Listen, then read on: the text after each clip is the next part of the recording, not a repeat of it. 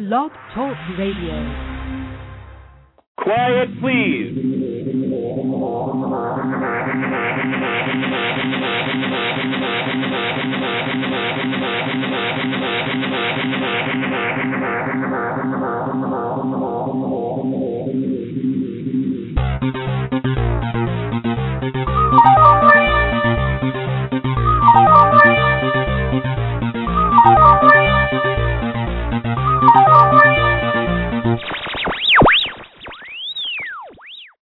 Welcome to Rex Sikes' Movie Beat, conversations with filmmakers where we discuss everything film and television. Here on Movie Beat, you're going to learn what to do and what not to do when it comes to making movies and TV, and we will talk to everyone behind the scenes and in front of the camera, and I'll provide you with the guests and the information you're going to want to have, whether you're a filmmaker or a fan. And so now let's move behind the scenes here at Movie Beat.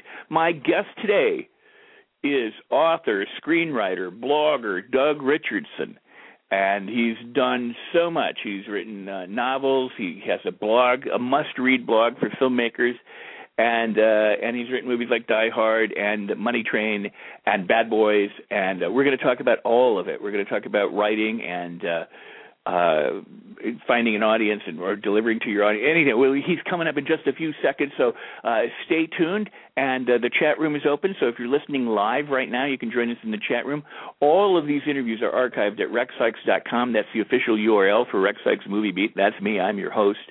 But at the interviews blog at rexsikes.com, all of these interviews are live. We record live, and then they're archived. They're available there 24/7. You just go into my guest biography page. By the way, Doug's biography page is right there.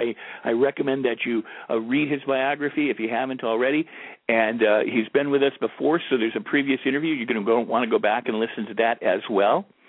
So all of these interviews are stored right there, again, available 24/7, and also at the iTunes store as podcasts, absolutely free. Now, whenever you listen live or archive, do me a favor, do us a favor, do my guest a favor, and that is leave a comment at the player, at the Blog Talk Radio player that's right there below the chat room, you know, or if you're not in the chat room, you're listening archived, it's right there, a little window, it says comments, leave a comment about the show, about my guest, about what you thought, and things like that. It helps us extend our reach to people who have yet to discover the show or who have yet to hear my guest speak. So please do leave comments there and rate and review the shows at the iTunes store. Again, it helps our presence, our visibility on the Internet and increase. So I want to say hi to all the people in the chat room, and I want to say that my guest's website is DougRichardson.com. That is DougRichardson.com.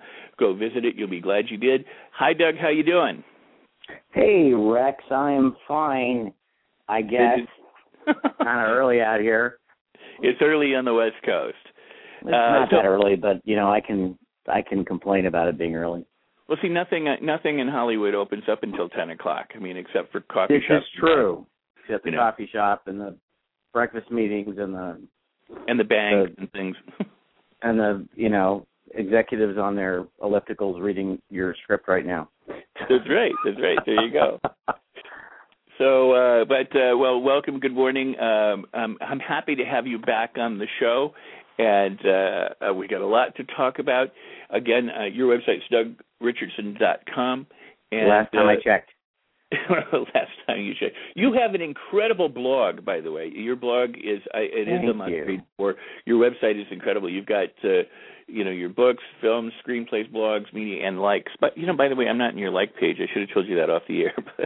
Oh, I'm not. Oh, well, it will be. Just well, cool. I did. Well, now that you've told me on the air, I guess I have to. Now you have to. I have to check. The War Department is in charge of the likes page. Okay. So I have to get that information to her. I was going to say, if you don't, it's even more poignant than if now on the air I said it. You're on my secret likes page. Well, there you go, and likewise. So, but you do. You've got an incredible blog because it deals with so many different factors. You know, I mean, if people look, if they look along the right side of your page, you'll say agent, managers, lawyers, all kinds of collaboration, blog, breaking into Hollywood, development hell, Hollyweird, you know, making Bad Boys, Hostage, Money Train. I mean, on directors, just pitching. I mean, just everything that anybody, you know, needs to know or wants to know. You know, you have producers, perks of research. You have seemingly addressed right there in your blog. It's a kind of film school where you don't have to pay. There you go. It's like your you know, podcast. You know, it's right. It's Rex Sikes' Film School, only it's free. Right. We should charge. We should. And as such, that's why I ask people to do something in return, like leave comments and rate and review shows or share it, you know, to add, same with your blog. I mean, people, you know, if you find something that's really good, that's a resource, then one of the ways that you can kind of pay it forward and pay it back is simply to share it near and far with your friends and colleagues and industry connections so that they too can benefit in the way that the listener or the reader, you know, does. So very cool. So let's start with this. I mean, you do so much writing and stuff. Let's it's talk weird first. You say that because I don't feel like I write enough. It's true. No, I know. I believe that. I understand that. Okay. I was going to say let's. Sorry, start but with... I just it's. No. I threw you there. No, that's cool. But no, I can understand that. I mean, you know, when someone does what you do, you know, I don't know. Let's talk about that. Let's talk about how someone has, because I'm a terribly undisciplined writer. I don't consider myself a writer, first off. So I guess maybe that's why.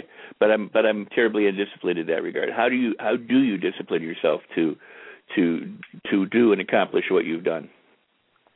I guess the first thing is because you have to, because you have no safety net, because you don't want to go back to work bagging groceries. There you go. Or something like that. That's, you know, for years I used to just say, you know, right.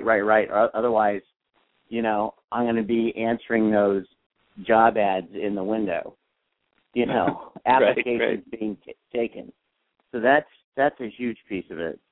And then you know, there's the old gotta pay the mortgage thing. That's also a motivator to make, you know, to be disciplined. And then it just becomes a habit. Then you end up liking being alone, with being, you know, this terribly antisocial job. But you know, you like being alone, and you like being, you know, in front of your, you know, your computer screen, and you know, making stuff up. You know, really, if you think about it, it's not, you know, or if it's a blog, I'm not making anything up in the blog, but, you know, just retelling a story of something that happened, you know, it ends up being fun. It ends up being what you like to do. So the discipline, it ends up disciplining me, you know, now I have to go write. Well, that's cool. I mean, but, you know, being tethered in that way is then a way of being productive, you know. You know, if there's no ultimate reward for it, then there's no reason to, I suppose, to do it. It must be very difficult, the difference well, for example, I mean, you've written spec scripts, but you've written scripts, commissioned scripts. So, I mean, I think if somebody paid me to deliver a project tomorrow, I would be much more disciplined than I am right now.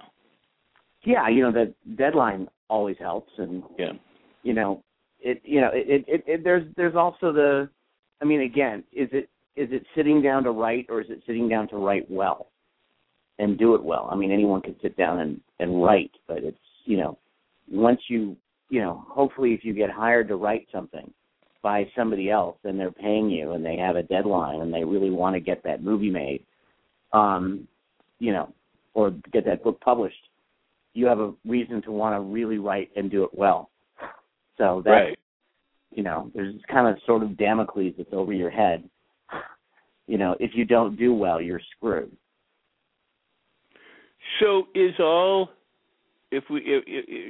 use a phrase, you know, I mean, the notion, all good writing is there's no such thing. What is it? Is there's no such good as good writing? There's just good rewriting. Yeah, pretty much. that's just It's really true. I mean, you got to end up loving that process. I mean, there's the wonderful inspiration that comes when you're, you know, with a blank page and you've never been there before, and that's the fun part. You know, that's really the most fun part. But it doesn't really get good until you start going in and fixing it and rewriting it and rethinking it and, you know, rebuilding it. And then, you know, if it's a really good collaborative process, you have, you know, if it's a good one, you have smart people coming in saying, well, what about this? And, you know, did you think maybe that, you know, or this isn't, you know, this is great. I love this, but this isn't so great. You know, can we do better? And that's my thing with rewriting. It's can I do better? You know, I had a director once saying, can you beat this? I always like that term. He says, I need you to, this line is okay, but can you beat it? Cool. Yeah. And, you know, and I always kind of say, well, I can try. And generally, if you do, you know, you can. So, and then it gets better, and then the reward is, okay, well, it really is rewriting. Rewriting really does make it that much better. I haven't had many circumstances where it made it worse. So Right. Well, you know, I'll confess something about me, and I'm sure maybe it applies to other people. I tend to be such a perfectionist that when I sit down and write, that I get caught up in editing while I'm writing instead of just writing. And so I sit there, and so I don't get very far very fast. Maybe that's a good thing, maybe it's not, but it seems like to me if I could just go stream of consciousness, get it out there, and then go back and check it and clean it up, it would be a more efficient process for me. And same thing with writing books. I go, you know, it's got to be right the first time around. And I haven't written novels, but I've got a number of books sitting on my computer, you know, waiting to be published that are you know, how-to non-fiction books, you know. But because I go, I want to have it right. And somebody told me that's what the second edition is about. You know, it's getting it right in the second edition. Don't worry about it. Just get it out there. So yeah, so, that's true. But everyone is a different. You know, there are tricks and whatever, but there's a lot of people who have different, you know, processes. Some people, you know, don't want to edit at all, you know, the first time and do what they call the vomit draft. They just get it all out there, and then they start retooling it. And some people need to kind of fix it as they go along because it needs to feel like something almost finished to them so they can process it, you know, their own story that way. I don't think there's a right way and a wrong way other than you just continue to put one foot in front of the other, you know, and take another bite of the elephant until it's finally eaten. Well, therein is a very good wealth of material, bite by bite, you know. I mean, you know, it's getting it, you know, or drop by drop fills the tub, they say, you know. Right. Yeah, that's an excellent point. So let me ask you this, because we were talking about writing processes and things like that. You've written obviously very successful screenplays that have become big movies, tentpole movies for that matter. And you've written novels. You've got how many novels do you have? You've got Blood Money. I just finished my fourth novel. Your fourth novel. Just published my fourth novel. I'm writing my fifth. Awesome. So let's list them. There's Blood Money, which is and then True Believers, and there was Blood Money. And if you go backwards, there was Blood Money, and then the book just before it was The Safety Expert. The book just before that was True Believers, and the book just before that was Dark Horse. Yeah. And there were no books before Dark Horse. At least none that were publishable. But there's a fifth one that will be. So that's awesome. Yeah, very cool. And again, I should tell people, go check out DougRichardson.com because all of this stuff, or much of this stuff, is there. That's very, very cool. So in writing, between screenplays and novels, can we assume that there's some structural differences, perhaps, but that I'm going to venture, I guess, that the goal would be the same. That is to entertain, to have a compelling story, and to get from beginning to end in a riveting fashion. But what can you compare and contrast the two for us? Because there are novelists listening, there are screenwriters who are listening, both those who are seasoned and those who are starting out? Are there conventions that are similar to both, and or mechanics, and then how does it differ? Well, I think you hit the nail on the head, which a lot of people don't really know and get right away, which is whether you're writing a blog, a screenplay, or a novel, or anything for that matter, your goal is to entertain. Your goal is to be compelling. So I always just say your goal is to turn the page, to get someone to turn the page, to keep them involved. So that's the same, no matter what you're doing. And the discipline of, I'm getting up in the morning to write the novel, the script, the blog. That's there too. You got to sit down. You got to, get in front of the machine and, or tablet or whatever you're going to write on and bang it out. And then rewrite, and I rewrite everything. I even rewrite my blog. I edit my blog, quite a few times before it's there. But then, but the main difference between especially screenwriting and book writing, which I get a lot, I get that question a lot. The screenwriting is very, very structured in that there's generally a limit to the length, of a screenplay, which should be no more than 115, 120 pages. There's, movies, are you're writing a schematic, when you're writing a movie, which is an architecture, an architect's rendering of sort of what the movie should be, and which is limited to pretty much. Generally, as you're writing a screenplay, to what you see and what you hear, primarily what you see and what people say, action and dialogue, and maybe a little intention there, and maybe, but generally you're limited to just that, and it has to read like the wind. You have to be very light on your feet and get through it and get moving, because you only have so many pages in which, which is supposed to be roughly, the screenplay format is supposed to be roughly a minute of screen time, and you have only so many pages to get through your story, where, everyone's read books, and they've all read different kinds of books, and it's kind of obvious where books are, compared to a screenplay, incredibly elastic, incredibly facile. It's not just what you see and what you hear, it's about what you feel and what you think, and and you can write smells and colors and change point of view, and it's but at the same time you still have to be compelling.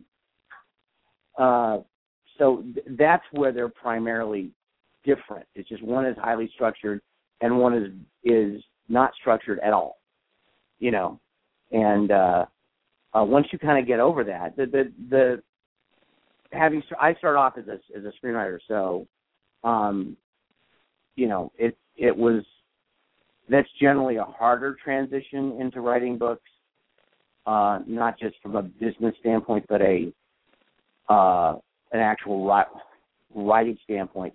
When you write screenplays, you are so used to being clipped and brief and quick that when you sit down to write straight prose of like a book, you could finish your book in 50 pages, and there's not much there, to read. So you have to really sort of open certain doors inside yourself to, to let out, essentially more compelling story and such. But now that I've done it enough times, it's a pretty easy transition from easy to one to the other, so it's not so weird and strange. But it's almost like speaking two different languages. You're saying the same thing, but different words.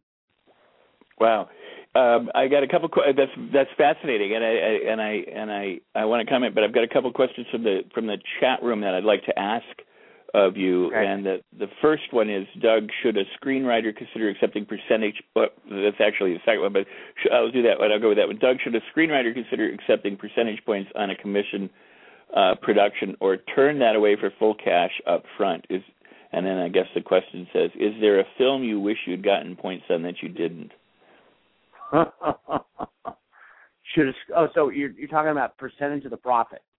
Yeah. Should they accept the percentage versus full cash up front? Should they bet on themselves or bet against failure?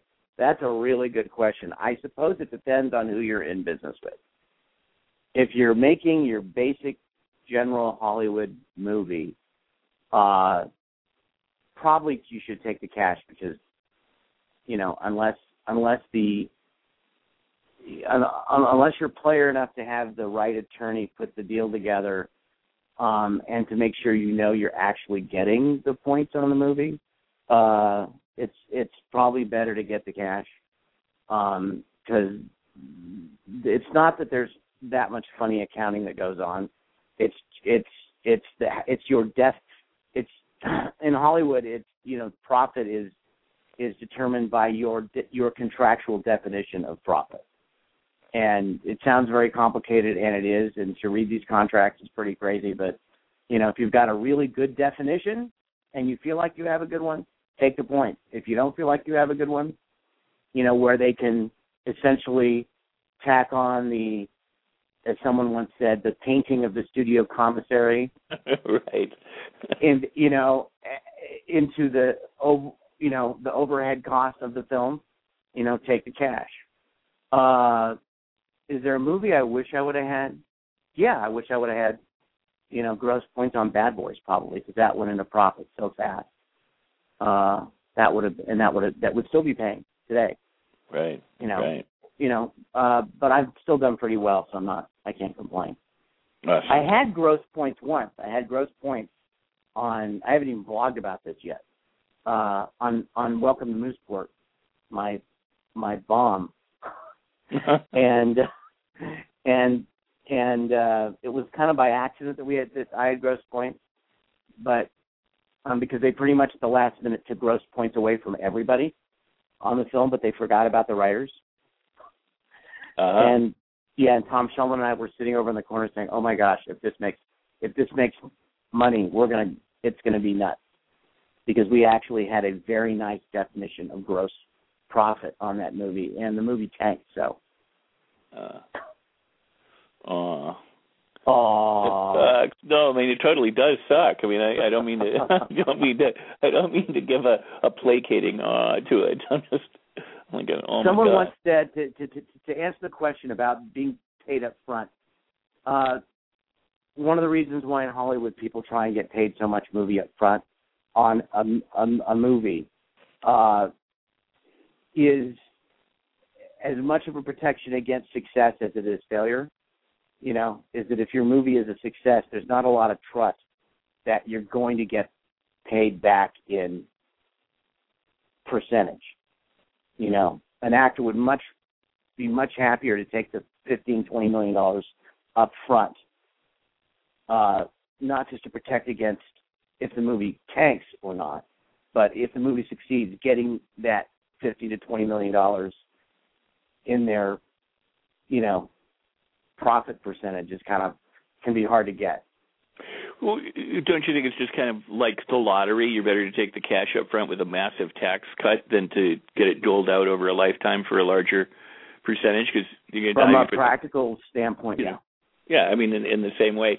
And then there are those horror stories, not unlike yours, but where I guess the story of Missouri Breaks, where Brando and Nicholson took back end against the movie, and then of course it tanked and they lost money. The business side of this is also so very fascinating. I don't want to walk away from that topic, but I do want to get to the other question too that's asked, because it's.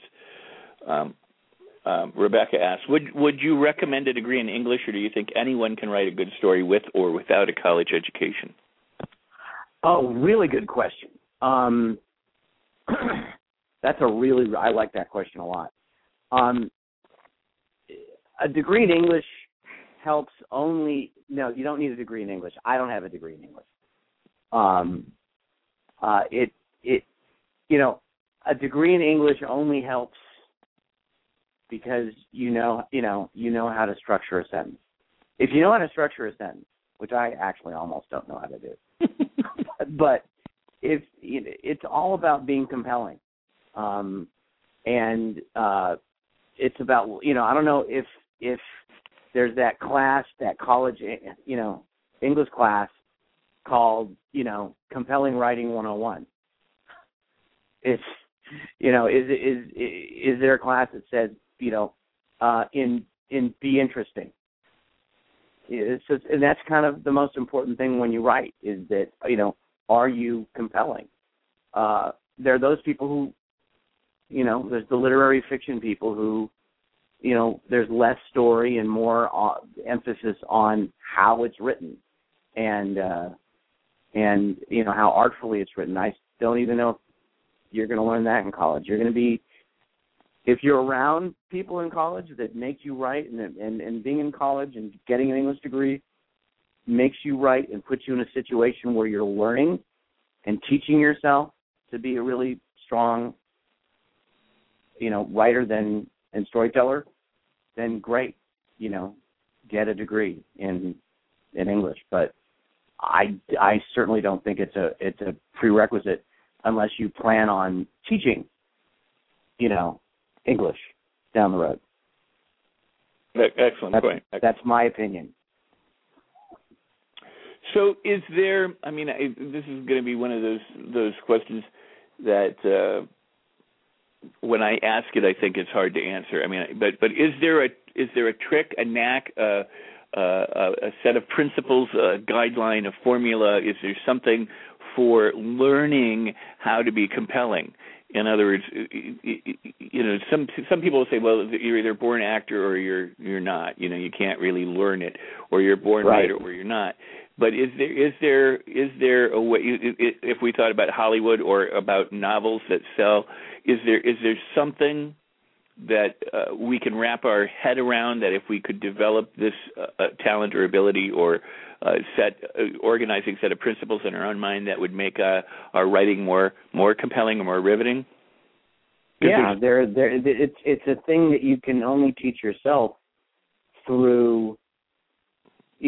Or I don't know if you can be taught it, but you can teach yourself it through storytelling, because all it is basic storytelling. If I gave you, let's just go back to the story of the Three Bears, one of the earliest stories you hear as a child, and I tell someone sitting across from me, tell me the story of the Three Bears, and if they told me the stories of the Three Bears, and I, said that was really boring. You need to make it more interesting. And I sent them away and said, now come back and make it more interesting. And they tried again and they tried again. And I kept sending them away. Eventually, through trial and error, they're going to figure out how to tell the story of the Three Bears in a way, the story of Goldilocks in a way that, is interesting to me. And that's what a writer essentially is learning how to do, is take that story, that basic story that everyone knows or that story that no one knows, and make it interesting and compelling. You can teach yourself. You can learn it. It is an art, but it's more of a craft in that regard. So but do people try and teach it? That's the question. Is there a place where you can go to learn to be compelling versus, do you have that teacher who says to you, yeah, I like kind of what the story's about here, but I'm not, it doesn't move me. So let's talk about what would move me, and then learning how to move people. Oh, that's very cool. I like that. I'm a firm believer that it's the old saying, you can lead a horse to water, but you can't make them drink.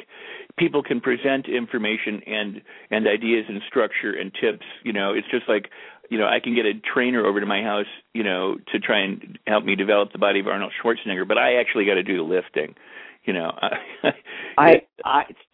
For me it's just so true. It is. You're right. You're 100% correct there. You're right on the money.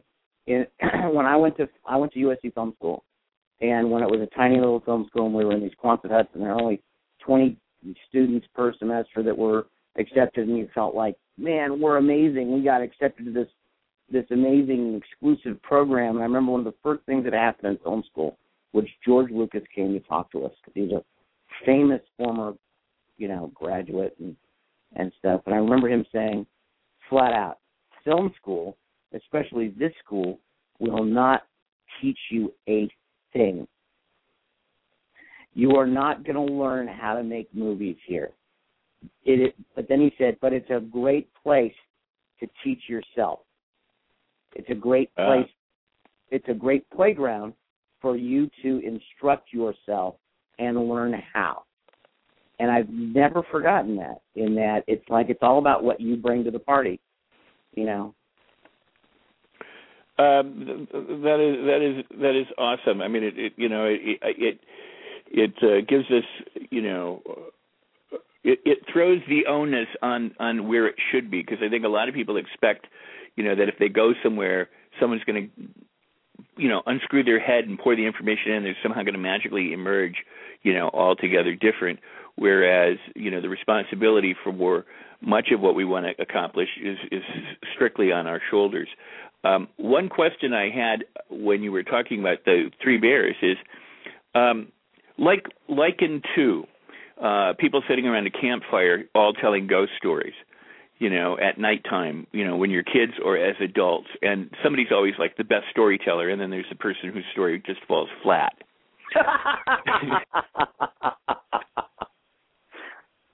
You know what I mean? Same thing with joke tellers. With joke tellers, right. If you're in the presence of a great joke teller, just shut up is my motto. I just don't try and top them, because you're just going to look dumb. Yeah, exactly. But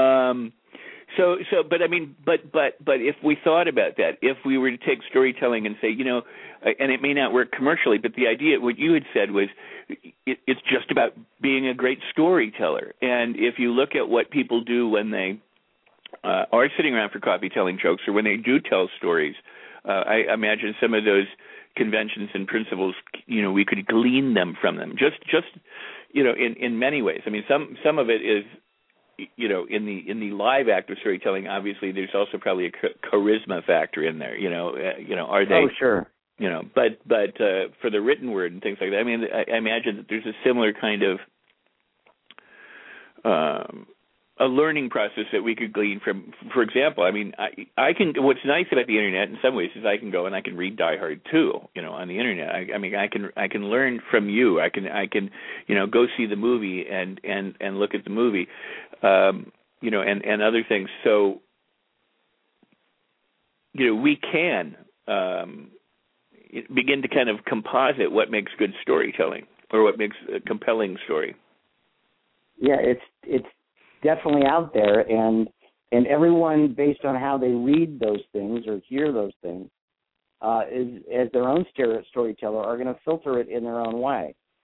So, you know, you could take 5 people and have them read the same really compelling screenplay, and they may get 5 different things out of it that makes it compelling to them, and they can then learn how they process it and decide how they're going to tell their story. Because that's what makes storytelling unique. You know, there isn't just one way to tell a story, you know, as long as you're interesting and compelling. And that's why the campfire stories are so great. And because it's as much about the storyteller as it is the story. You know, and I think if someone who wants to write or is interested in writing or directing or making movies or writing books and stuff, it's, you know, if you tell it through your own filter, it's going to have its own uniqueness, you know, and that's what makes a lot of the stories told over and over again very, very interesting to us, because, you know, we are individuals telling those stories, putting our own spin and stuff on them. So I don't think there's one really great storyteller out there. I think there's a whole bunch of them. Fair enough. Very cool. I want to turn my attention to your novel, your recent one, Blood Money.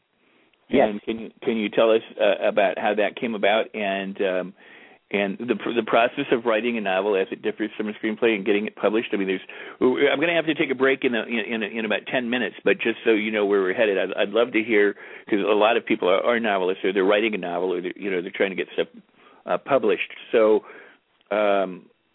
Can you guide us through that process? Guide us through the process of Well, you know, it's and let's. But first, let's talk about Blood Money because it's out. It's coming out, or it is out. I mean, it is out last week, and you can buy it in ebook and trade paper through my website. You can click through my website, or just go right to Amazon.com and look it up. It is not the only book ever written titled Blood Money, but so don't buy any old Blood Money out there, but. By the one by Doug Richardson. By me, and then it's the right one. There's only one written by me. You know, it's anything. It's a story I wanted to tell.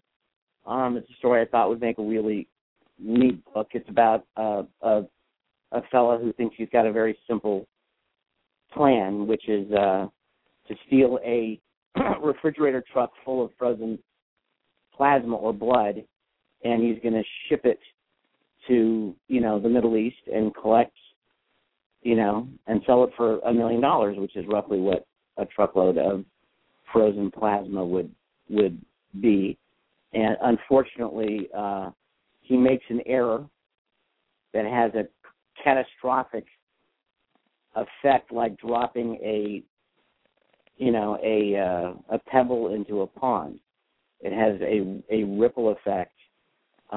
It affects many lives, and a massive manhunt ensues throughout the Los Angeles area to find this guy who all he wants to do is ship his refrigerator truck full of blood, frozen blood, and instead he ends up, pretty much with everybody chasing him. And it's a really fun ride. It's a thriller. It's a crime thriller. It's a genre. It's an LA noir kind of genre, and which is the genre I kind of decided I wanted to kind of stay in. I do like writing about Los Angeles. I don't think Los Angeles, is written about that well. True. Yeah. So that's true. That's the book. It's a real ride. It's really fun. It's not something that, it's not turgid. It's not something that's going to take you. You're going to find it hard, to get through. It's just what it's supposed to be, which is a thriller. The process of writing it, I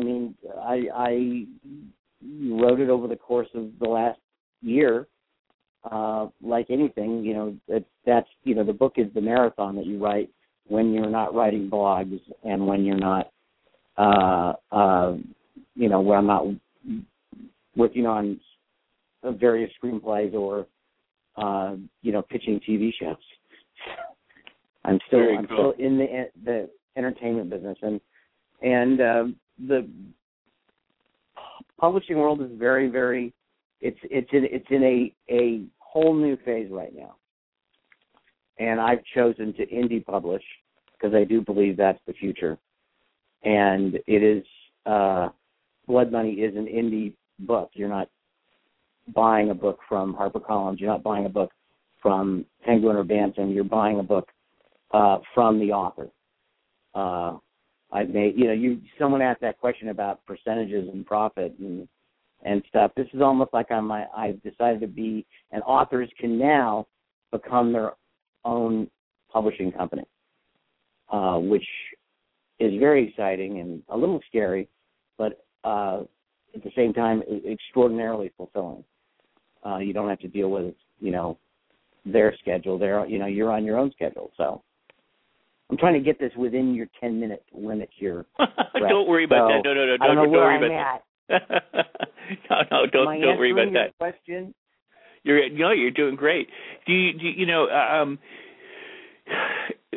we? It's an amazing thing because, especially in the world of nonfiction self-publishing, I mean that world kind of exploded a long time ago with ebooks and self-publishing. You could have a trade paper self-published book that people are familiar with, and then ebooks opened up for the nonfiction world.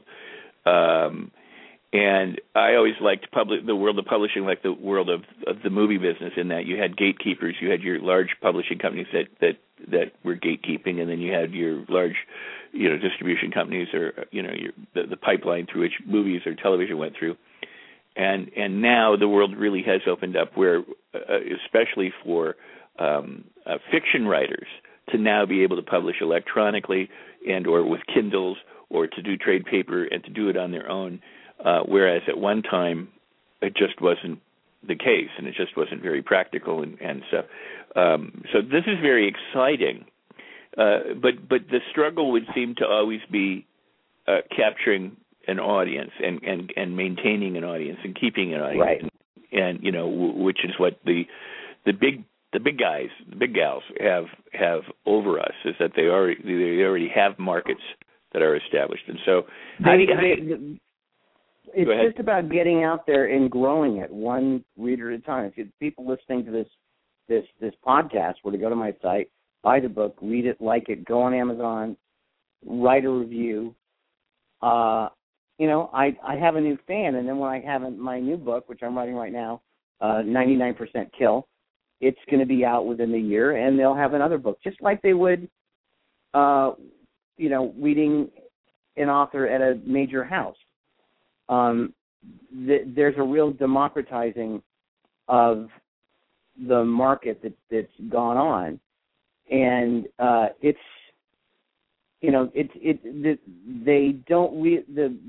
publishers really don't have or own that market anymore, where they can say they have the crime fiction market, and or the young author market, where they just say that we're the big house, and all the best writers are with us. They're unfortunately not going to be able to make those deals anymore, where you have authors who either have a franchise character or a franchise genre that they write in.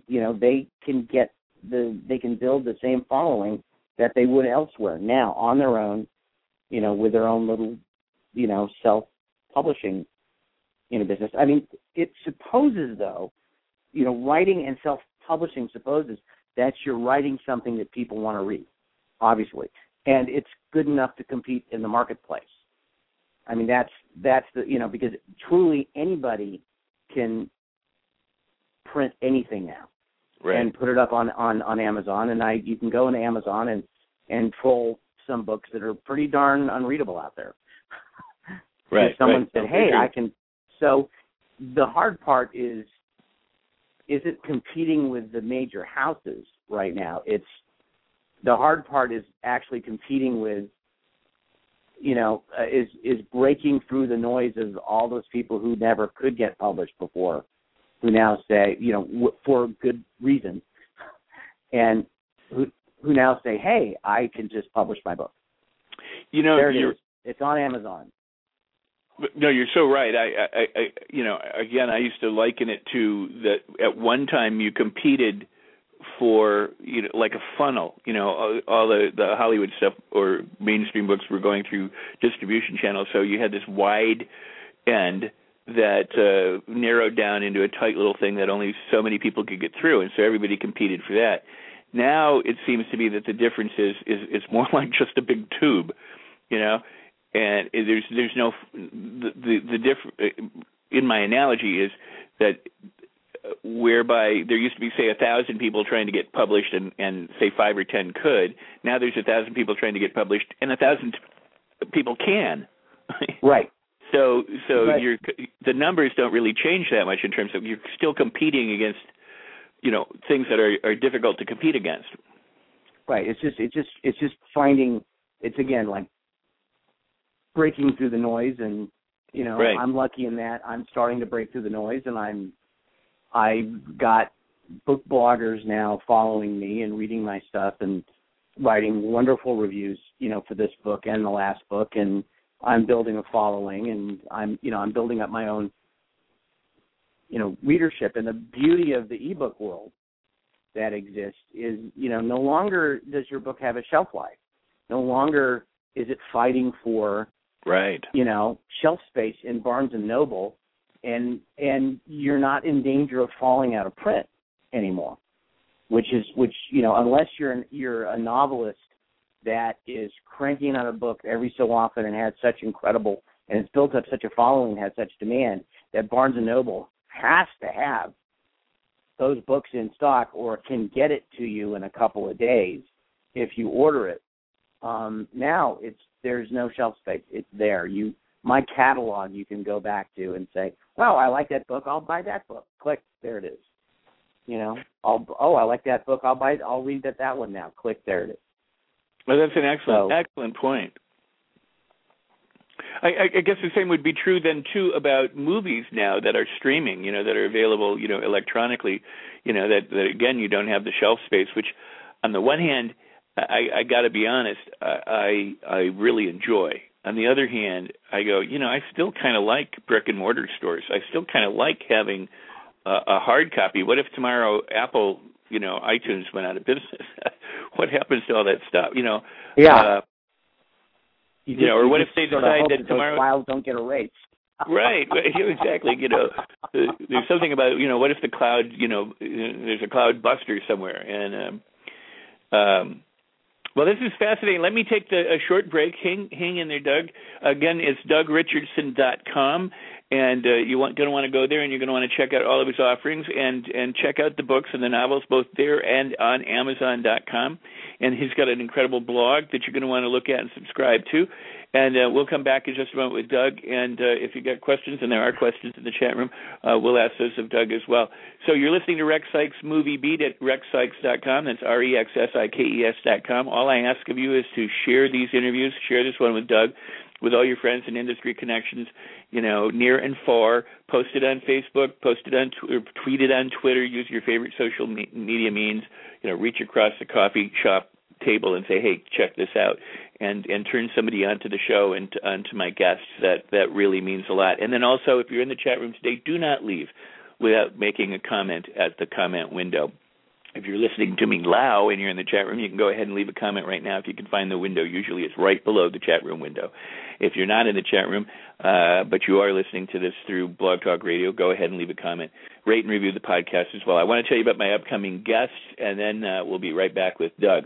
Tomorrow, Katie Elhoffer, she's a costume designer, a wardrobe person. She's worked on a number of different projects, but she's also worked on Yellow Rock, which is one of the movies that we've been discussing. We've talked to the producers, the director, we've talked to the composer and different people on the movie, and we're continuing that discussion. So she's going to join us to talk about what it means to design costumes, especially for a period piece like this Western, you know, and put that together and assemble it and get it all ready for the actors. So it's a nuts and bolts on costuming, and you're going to want to listen to it. It's the same time all my blogs are, 11 o'clock Eastern, or 10 o'clock, I should say, radio shows, 10 o'clock Central, 8 o'clock Pacific time, and where else in the world, I don't know the time zones.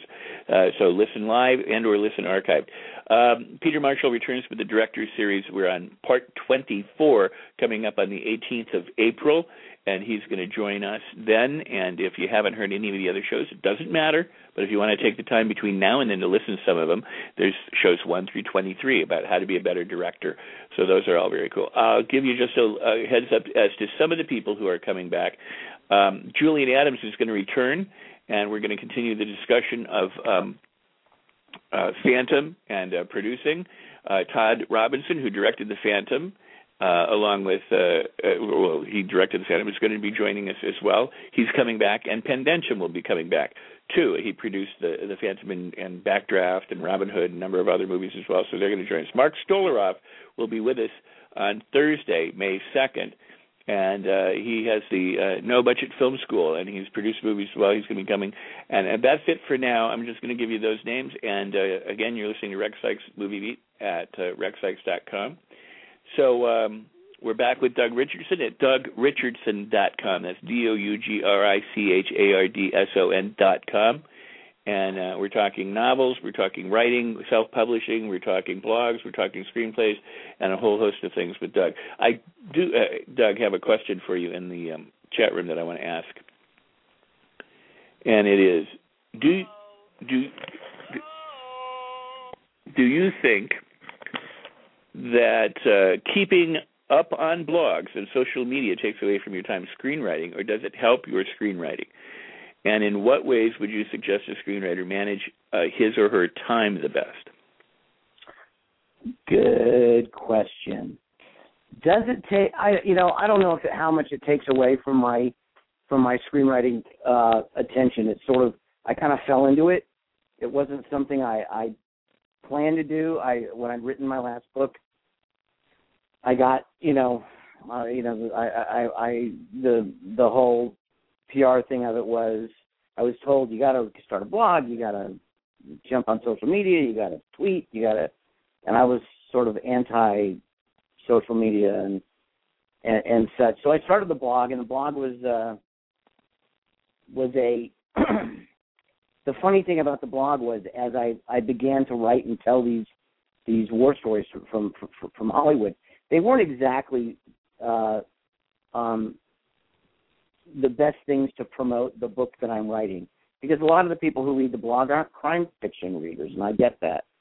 But what I discovered from the blog, which is why it's, and this is advice I'm giving to all writers, especially screenwriters, is when you write screenplays, your audience is a very limited audience, as in, you're writing for the gatekeepers. Your audience is the executive, the producer, the manager to the movie star, the agent that you want to sign you.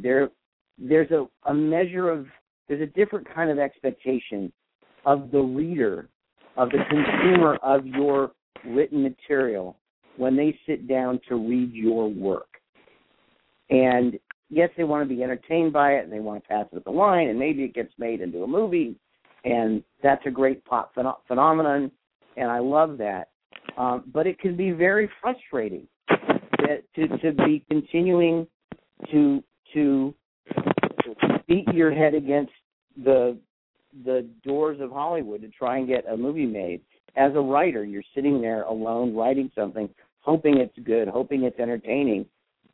Yet you have a very finite window of people who are reading you.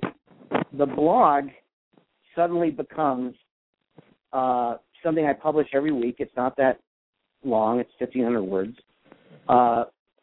It's extraordinarily rewarding to write something and post it and get comments on it and get read by thousands upon thousands of people. You're going to a different audience, and there's great reinforcement. It's the same thing with writing books, except that's more of a marathon, in that you're going directly to the consumer who are reading it just for pleasure. People who read my blogs read them primarily because they enjoy reading them, and it's super rewarding. So it actually, as a screenwriter, excites me to sit down and write and create, and gives me much more greater a greater sense of patience when dealing with the vicissitudes of writing for that finite Hollywood, or filmmaking audience.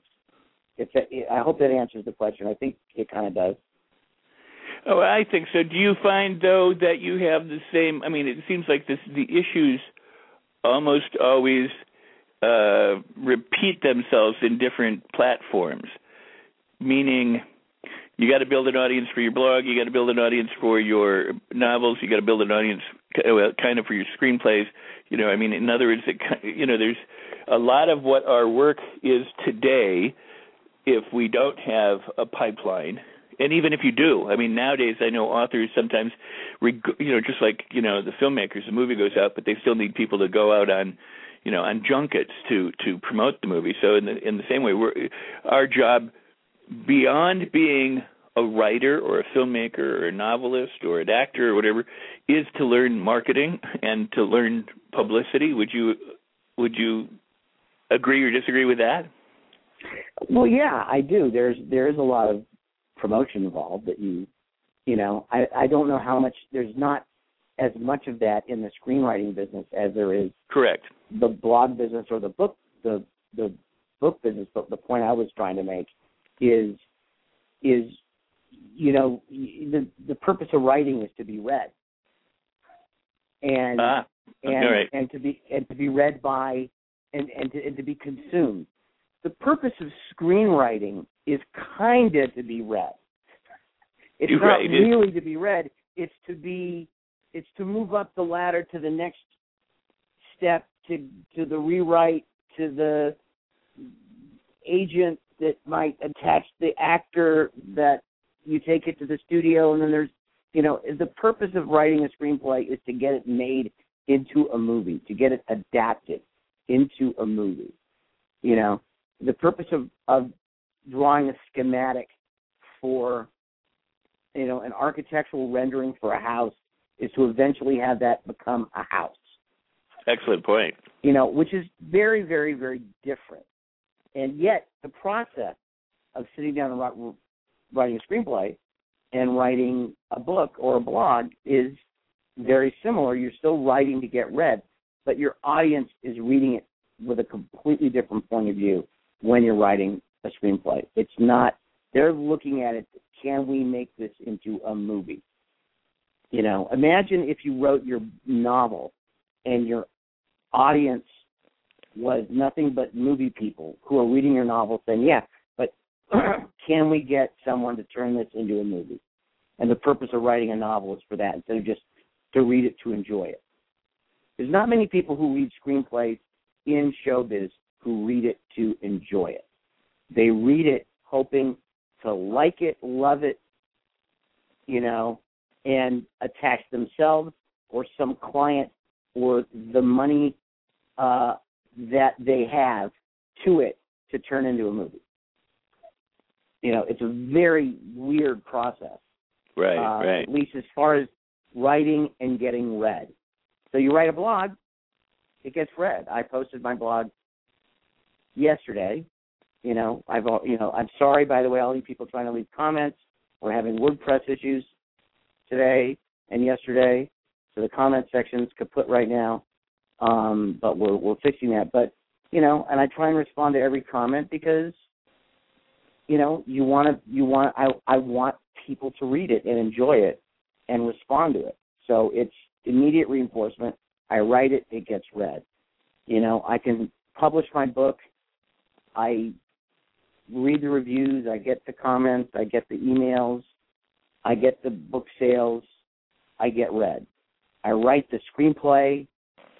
It may end up on a shelf somewhere in some executive's office. Wait, you know, on his stack of 10 screenplays he has to read this weekend. And hopefully he won't read it when he's on the elliptical. True. So between a screenplay and a novel, when it comes to the description and the prose, is there for you, you know, is there a thing that works?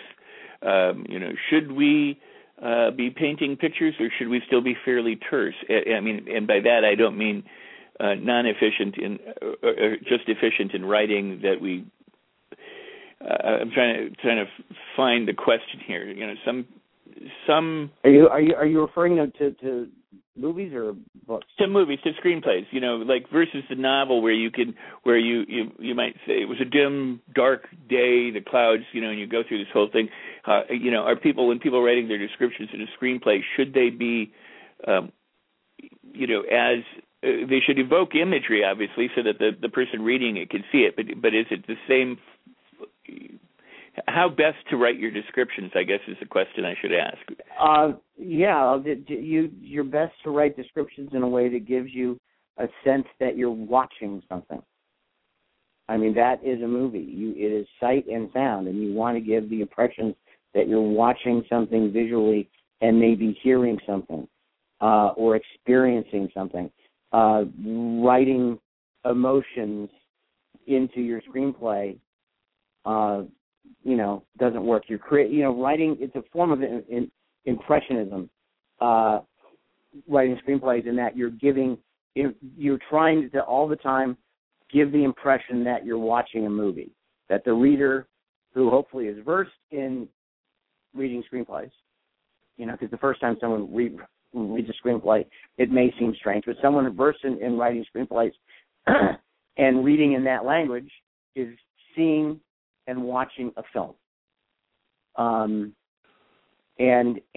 they're still writing in it, by the way. One of my favorite writing stories or quotes that describes the difference between screenwriting and directing beautifully is once Adrian Lyne was asked, what's the difference between writing and directing? And he quoted a bit from Jacob's Ladder, where Bruce Joel Rubin had written, Jacob stares into the void, right? And it's a beautiful, very simple line that in the right place at the right moment gave this incredible impression of what Jacob was seeing, how Jacob might be looking at it, if you had a shot of Jacob, whatever. It was a simple, very descriptive line. I think that's beautiful screenwriting. Adrian Lyne then responded with, the difference between that and directing as a director, you first have to say, okay, well, how big is the void? Am I going to film the void on a stage?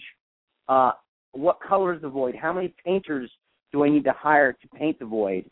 Are we going to do the void in CG? And if we CG the void, and on and on. That's the practical nature of it. It is, in the end, a schematic. Right. But at the same time, Adrian Lyne himself described it was a great moment in the script. It was the simplest bit of visual description that gave a great impression that then as a director, he had a chance to interpret it and had to figure out how to interpret it because it wasn't specific whatsoever, but it gave a sense in that moment of where you were supposed to be and what you were supposed to be seeing.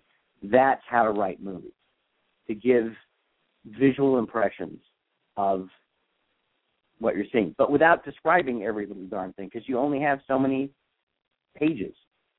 So brisk, fast, simple impressions, simple images that are easy to read, that don't get in the way of the line of dialogue that you're about to read, because hopefully the actor's going to read the line of dialogue and say, my God, I can't live unless I get to deliver that line. Please let me be in this movie. And you as a former actor, Rex, should know that. What? And you as a former actor should know that. Agreed. So Doug, but someone could say, and Jacob stares into the void, and you go, yeah. In other words, that's. They could have also said Jacob looks but sees nothing, and it's not quite the same, or you know what I mean. In other words, when it comes to writing, the more I always call it semantic density. It's the difference between he walked across the room and he lurked. You can't say he lurked across the room. Right. You could say he walked across the room. He lurked in the corner, or he was lurking. The word lurk itself carries a bunch of connotations that you could, I think, more readily visualize, or you could break it down to describe what it is when someone's lurking. That's why writing screenplays is indeed writing, compared to schematicking. It is writing. There is skill and craft and art and poetry in it. And some of the early writers or emerging writers will say things like, and we see Jacob look into the void, or, we hear the birds overhead. We just drop out the we hears and put a bird calls from overhead. And that's up to you, the writer, and the style in which you write it. There's some very remarkable writers out there who are very successful screenwriters who use the we see, we hear, a lot. But there is a little bit that we see, we hear of leading the reader through the storytelling process that can be somewhat annoying to some readers, but it seems to work for them. I used to say I would never, ever, ever, ever write we see or we hear. And there's been times and moments where I've used we see and we hear. It sounds really silly, and we and to even to be discussing it. But at the right moment, at the right time in the screenplay, if that's what best gives the impression of what you're supposed to be watching, you know, the movie I'm trying to get you to see in your mind, then, you know, we see and we hear it all the way through the script if it works. It's whatever works. And as with anything, experience breeds wisdom, hopefully. In other words, I can go to a cooking school tomorrow and they say things taste better with cilantro, and then I just throw cilantro into everything, and that may not be... My wife would disagree. All right, basil. But it'd be... But, you know... She hates cilantro, that's all I'm saying. Yeah, so but the point well taken, but the point I'm making is that if somebody hands me something, you know, gives me a tip or a suggestion, I may think, okay, now I apply that everywhere, when what experience is all about is knowing when to apply something. You know, it's not that it just fits every place. Yeah, it's timing. It is like I say, it is writing. You know, you gave that little description of, I forgot what you said when I talked about Jacob stares in the void, and you said Jacob stares and sees nothing. Right. It doesn't sound as compelling. Well, but it depends on what preceded it and follows it. That might have actually been the best possible thing to say at that moment based on how you built up to and Jacob sees nothing. You know, it's you know, notes on a page of music mean nothing except in relationship to the note prior and the note following. And to the silence, you know, in between. Right. And that's why it's still writing, you know. I mean, and how you do it, you know. I mean, it's writing, and there's different styles. I remember reading years ago a Walter Hill script and a David Mamet script back to back. And I'm not a huge fan, by the way, of reading a lot of scripts, just some, because I think too many writers out there just read too many scripts, and you get wrapped up in trying to ape other people and stuff. But I just was curious about how they got it done, you know, and how Walter Hill wrote his action, you know, and how, you know, when he wrote Alien, and how David Mamet wrote action. He wrote action like you would think he wrote it in, you know, a playwright. Bill enters. He sits. Then David Mamet dialogue, you know. But based on what you're reading, once you get into the rhythm and the style of David Mamet, the whole point of how he wrote is he wanted you to be in the rhythm and the style of David Mamet. He wanted you to pay attention to what they were saying, you know, and that read brilliantly, you know, the same way Walter Hill wrote in this very staccato image way that he wanted you to just fall into his rhythm of seeing things the way he wanted you to see things. I think screenwriters should do the same. I think all people who write screenplays, you should find your own way of putting it across, okay? It's going to help you. It's going to help all writers if you decide your own way to do it, as long as it works, as long as you're communicating. You know, if it doesn't work, you're going to have to change your style. But find a style and live with it and work with it. It's eventually going to work for you.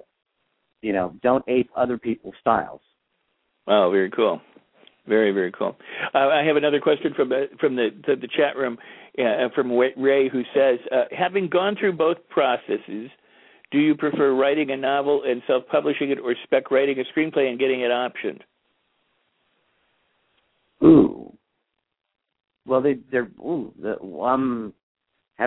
thought the question went a different direction. It did, didn't it? Having gone through both processes,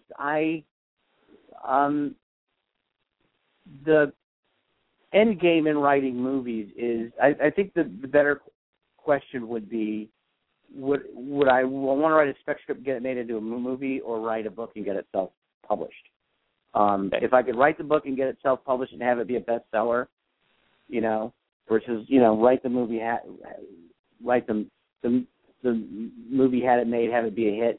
They're both very, very similar. Getting a screenplay option is just getting further down the road to getting the movie made.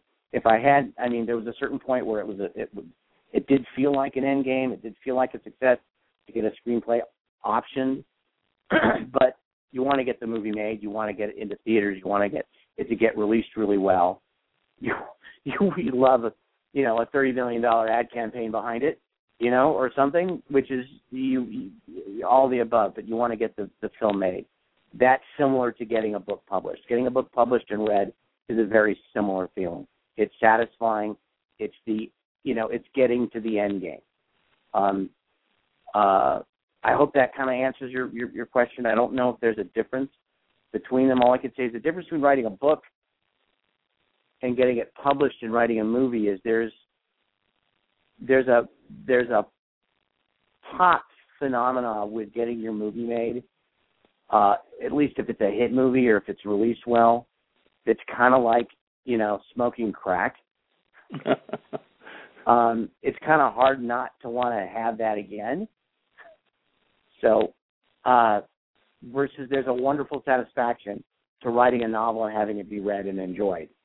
Even if it's a hit book, it never, I think, reaches that pop, kaboom, of opening weekend that you have with a picture.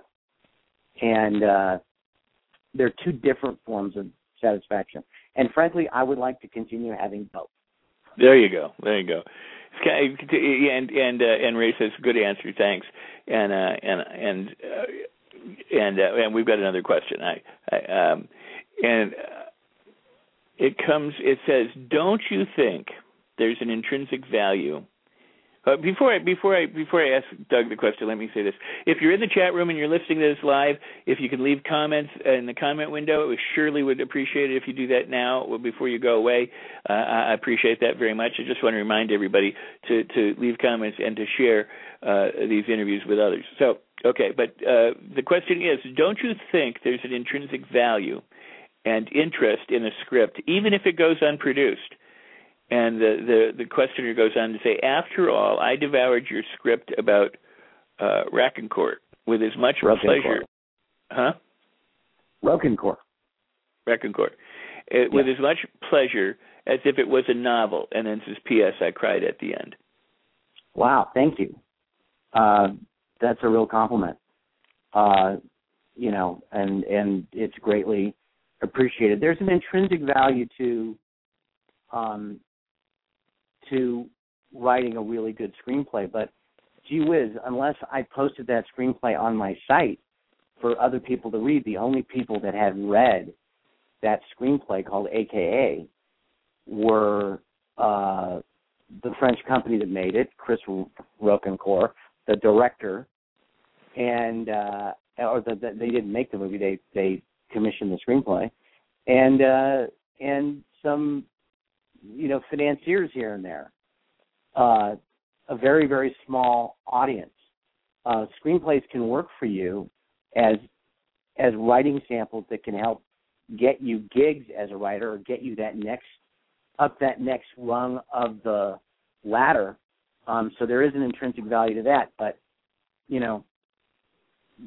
as far as touching the reader, not many screenplays are available to read,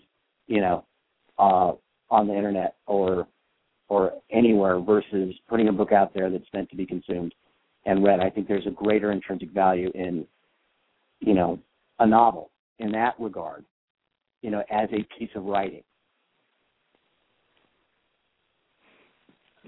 Fair enough.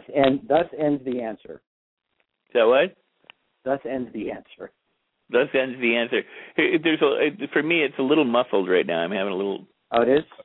Yeah, I was having a little harder time hearing, but that could just be me. This has been fascinating. I want to point out again, Doug's website is DougRichardson.com, and if you haven't checked out his blog, please do. Go ahead and check out and subscribe to the blog. You're going to be glad that you did. Also, definitely subscribe to the blog. Go to the little window, when the site's working. Sorry, people. But yeah, get to the site, sign up for email alerts. You get an email every week. You don't have to go look for the blog. You don't have to read the tweet. You just need to just open the email and read the blog. And just now, the last The last time you were on my show, if I remember correctly, you told the story, and I'm just bringing this up for mention because you've got so many great stories, but you told the story about Clint Eastwood, you know, and you had written that as in your blog as well, but I think you shared it on the air. And so if people are interested, they should go and check that out as well. The blog is It's Not Who You Know, Punk. Not Who You Know, Punk. And but there are many of them. You title your each blog differently. Like Turning Japanese is about what? Turning Japanese was a 5-part blog about my year or better with Hideo Nakata, trying to developing the screenplay, and more about that, the battles trying to get the movie made of my second novel, True Believers. But it was primarily a very bizarre, strangely rewarding and frustrating year with Japanese horror meister Hideo Nakata, who directed the original Ringu, on which the movie The Ring was based. A wonderful, wonderful guy who I am very blessed to have spent that time with and to know. And a very frustrating year in time, but in the end, you know, I still have a friend, and the movie didn't get made, but I still had Hideo as a friend, and what we shared and what we learned over that year. And maybe one day we'll make the damn movies. Is there an interest in converting other of your novels into screenplays, into you know, producing or working with others to produce your novels? Besides, I would love them to make it to the screen. It's just, you know, it's all about Hollywood or the film business and the appetite to make them at that time. Right now, books, crime fiction to screen is not a genre that's really being invested in. So, can we talk about that for a little bit then? What is the current trends in Hollywood that you've noticed? Hollywood has the most obvious trend that everyone is experiencing is Hollywood has discovered that there is a new crop of 10 to 14-year-old boys every few years that haven't seen those movies. So they can it's the marvelization of the business. They have gotten very good at making these comic books into action extravaganzas and then fleecing the new flock of 10 to 14-year-olds all over the world and their parents, you know, and their sisters and brothers and whoever else they have to drag along to see them. They're a very consistent crop of audience that is there. They're going to consume the next superhero, you know, extravaganza. They're spending upwards of $200 million on each of these movies, sometimes before prints in advertising, and they're making money on them.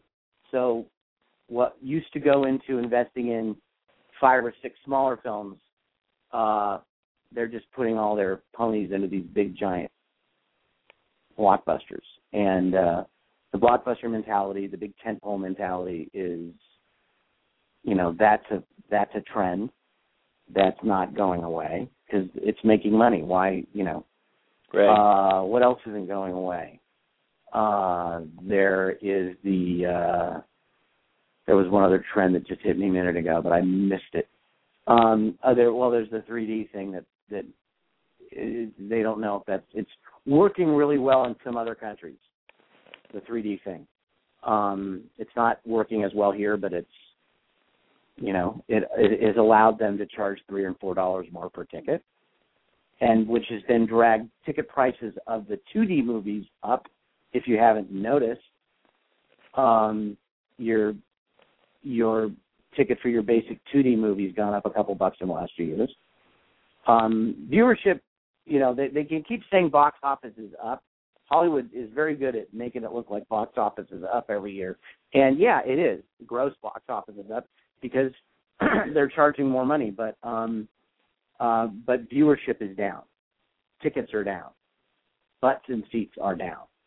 And that's also a trend because people are, you know, there's many more places to watch, to view your filmed entertainment, you know, whether it's on your television or on your computer or a gaming device, you know, which I actually think is kind of cool. It's going to eventually open up, and it's already starting to happen, more platforms for film and TV, primarily TV now with stuff like House of Cards on Netflix, and now Hemlock Grove is coming out. And if these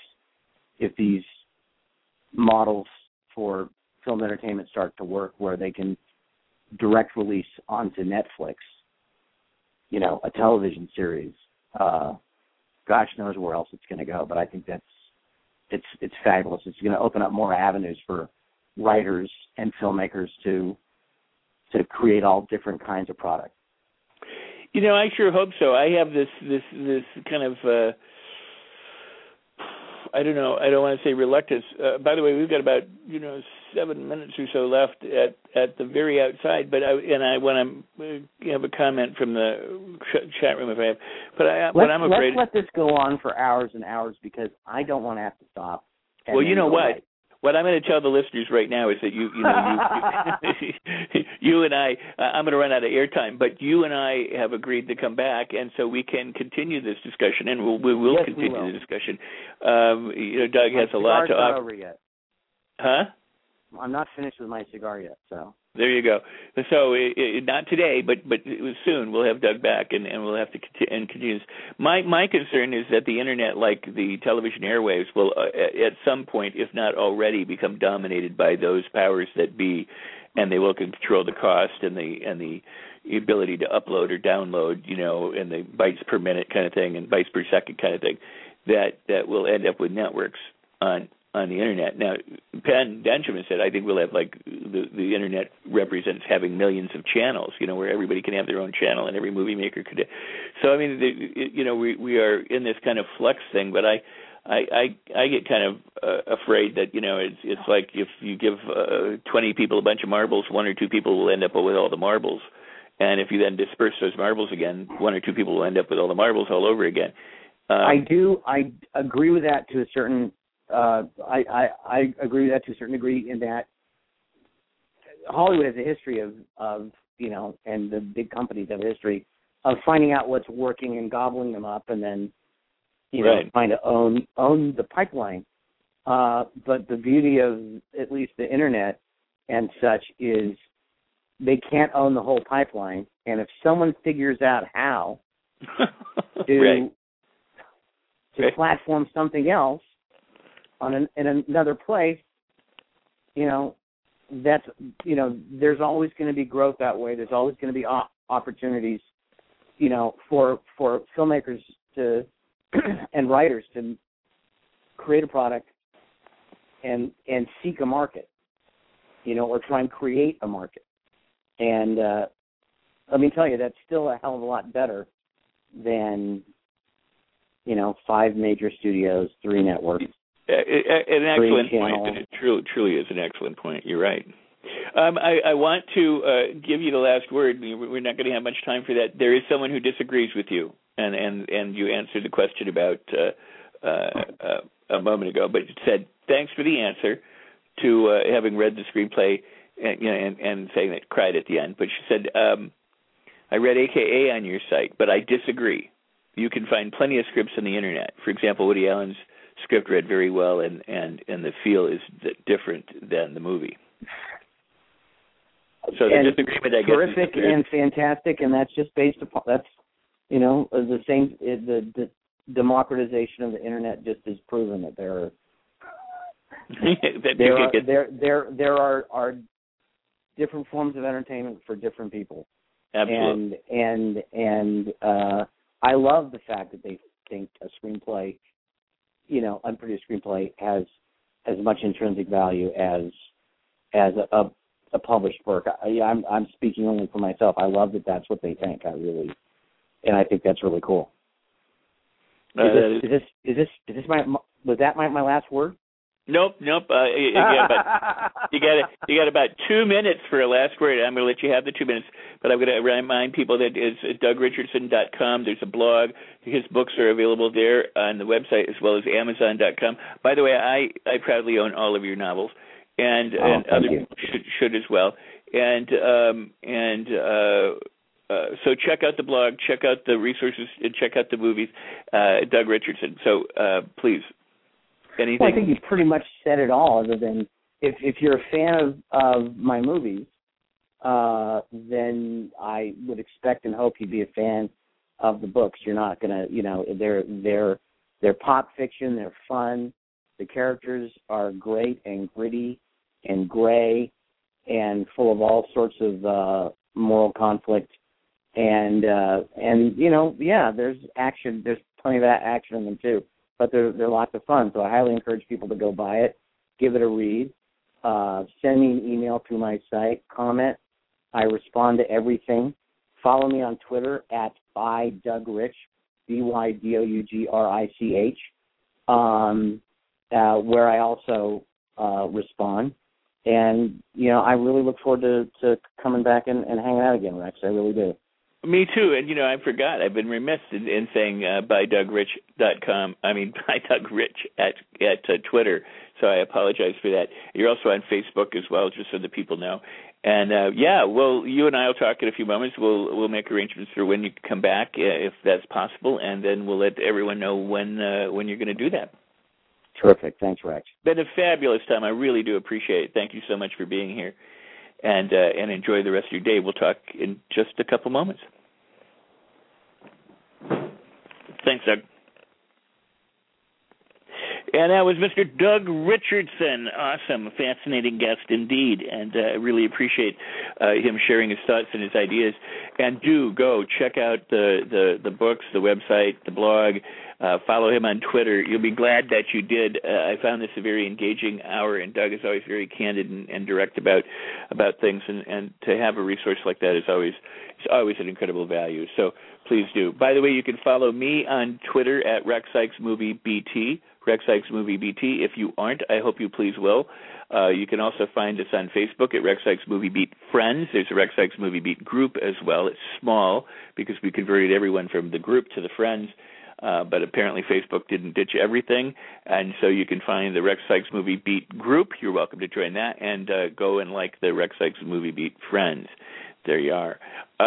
Let's see. So, I've got many more exciting guests coming up tomorrow. Katie Elhoffer, costume designer and wardrober for Yellow Rock and other movies, web series as well, and different projects. You're going to want to listen to her. Same time, 11 o'clock Eastern, 10 o'clock Central, 8 a.m. Pacific, and where else in the world, I don't know. As always, when we record live, the chat room's open. You can ask questions in the chat room. If you're listening to this archived, please go ahead and leave comments, but you can't join us in the chat.